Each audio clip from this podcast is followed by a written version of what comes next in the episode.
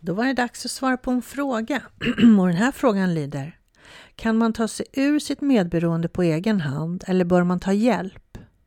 Läst på massor och vet exakt hur dessa människor funkar.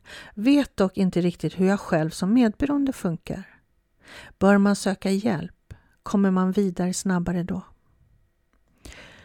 Svar ja. Du kommer vidare mycket snabbare då. Framför allt med den metoden som jag är utbildad i, ICT. Det är kraftfulla, djupgående verktyg, energiverktyg som kommer åt ditt undermedvetna. Det är i ditt undermedvetna som de här beteendena, sanningarna, trosatserna, jag menar allt, manipulationer, försvar, det är där det finns. Och de är ju dolda för oss i mångt och mycket. Och detta styr oss till 95 procent men vi kommer inte riktigt åt det själva. Det är därför man kan behöva få hjälp för att komma åt det. Och det går mycket snabbare då. Jag kan, medberoende, det är ju att man, eh, man har liksom inte fått haft sig själv som barn. Man har inte fått vara den man var.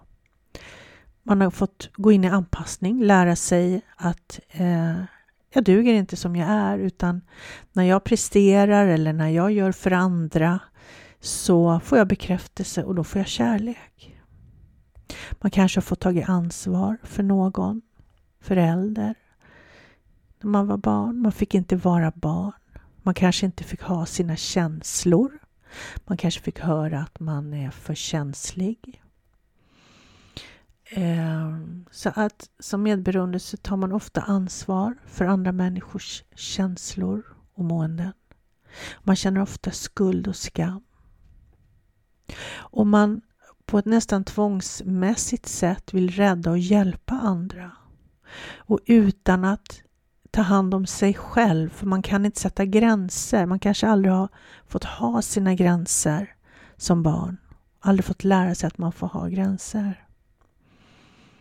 Och när man då tar ansvar för andra människors känslor så är det svårt att sätta gränser för sig själv. Att säga nej kan vara oerhört svårt som medberoende. Så att börja liksom fråga sig själv, säga att du ska hjälpa någon eller sådär, okej, okay, vad är min intention med det här?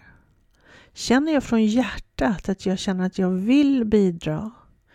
Eller är det från en tvångsmässigt behov att jag vill känna mig behövd? Finnas för andra för att de ska tycka, få bekräftelse tillbaka, de ska tycka att jag är så bra. Där kan man börja för att börja förstå sig själv lite grann. Vad är min intention med det här? Och sen också om man är en sån här som ofta säger ja direkt. Att, inte, att typ bestämma sig för att inte göra det någonsin utan att du, jag, jag ska fundera lite på det här och återkommer. Lite så bara. Och så ger du dig tid och möjlighet att känna in. Är det här någonting jag vill? Verkligen. Är det verkligen någonting jag vill?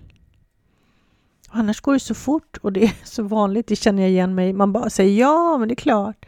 Och så närmar sig det där man ska göra. Man, man har ingen lust. Man vill inte. Och så hittar man kanske på någon nödlögn för att komma ur det där. Och du vet, det är ingen sann och ärlig relation, varken till dig själv eller till andra. Så det är helt fantastiskt att bli fri från de här beteendena.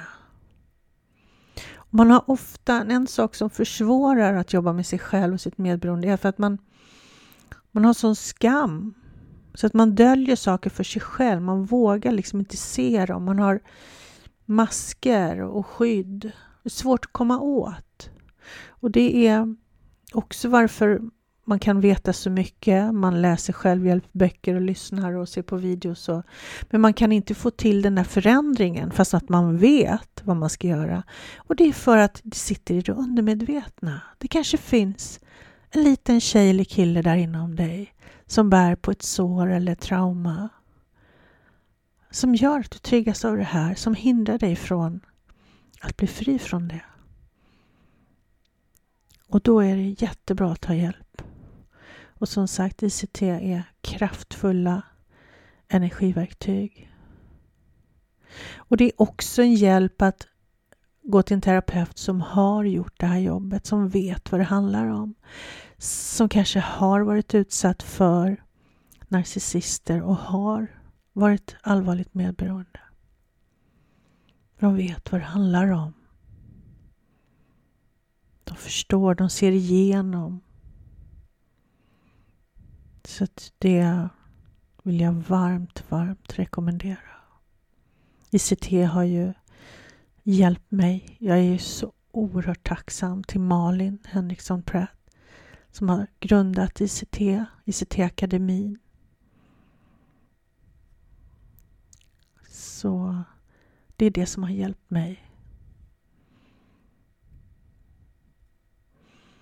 Ja, jag hoppas att det var svar på din fråga.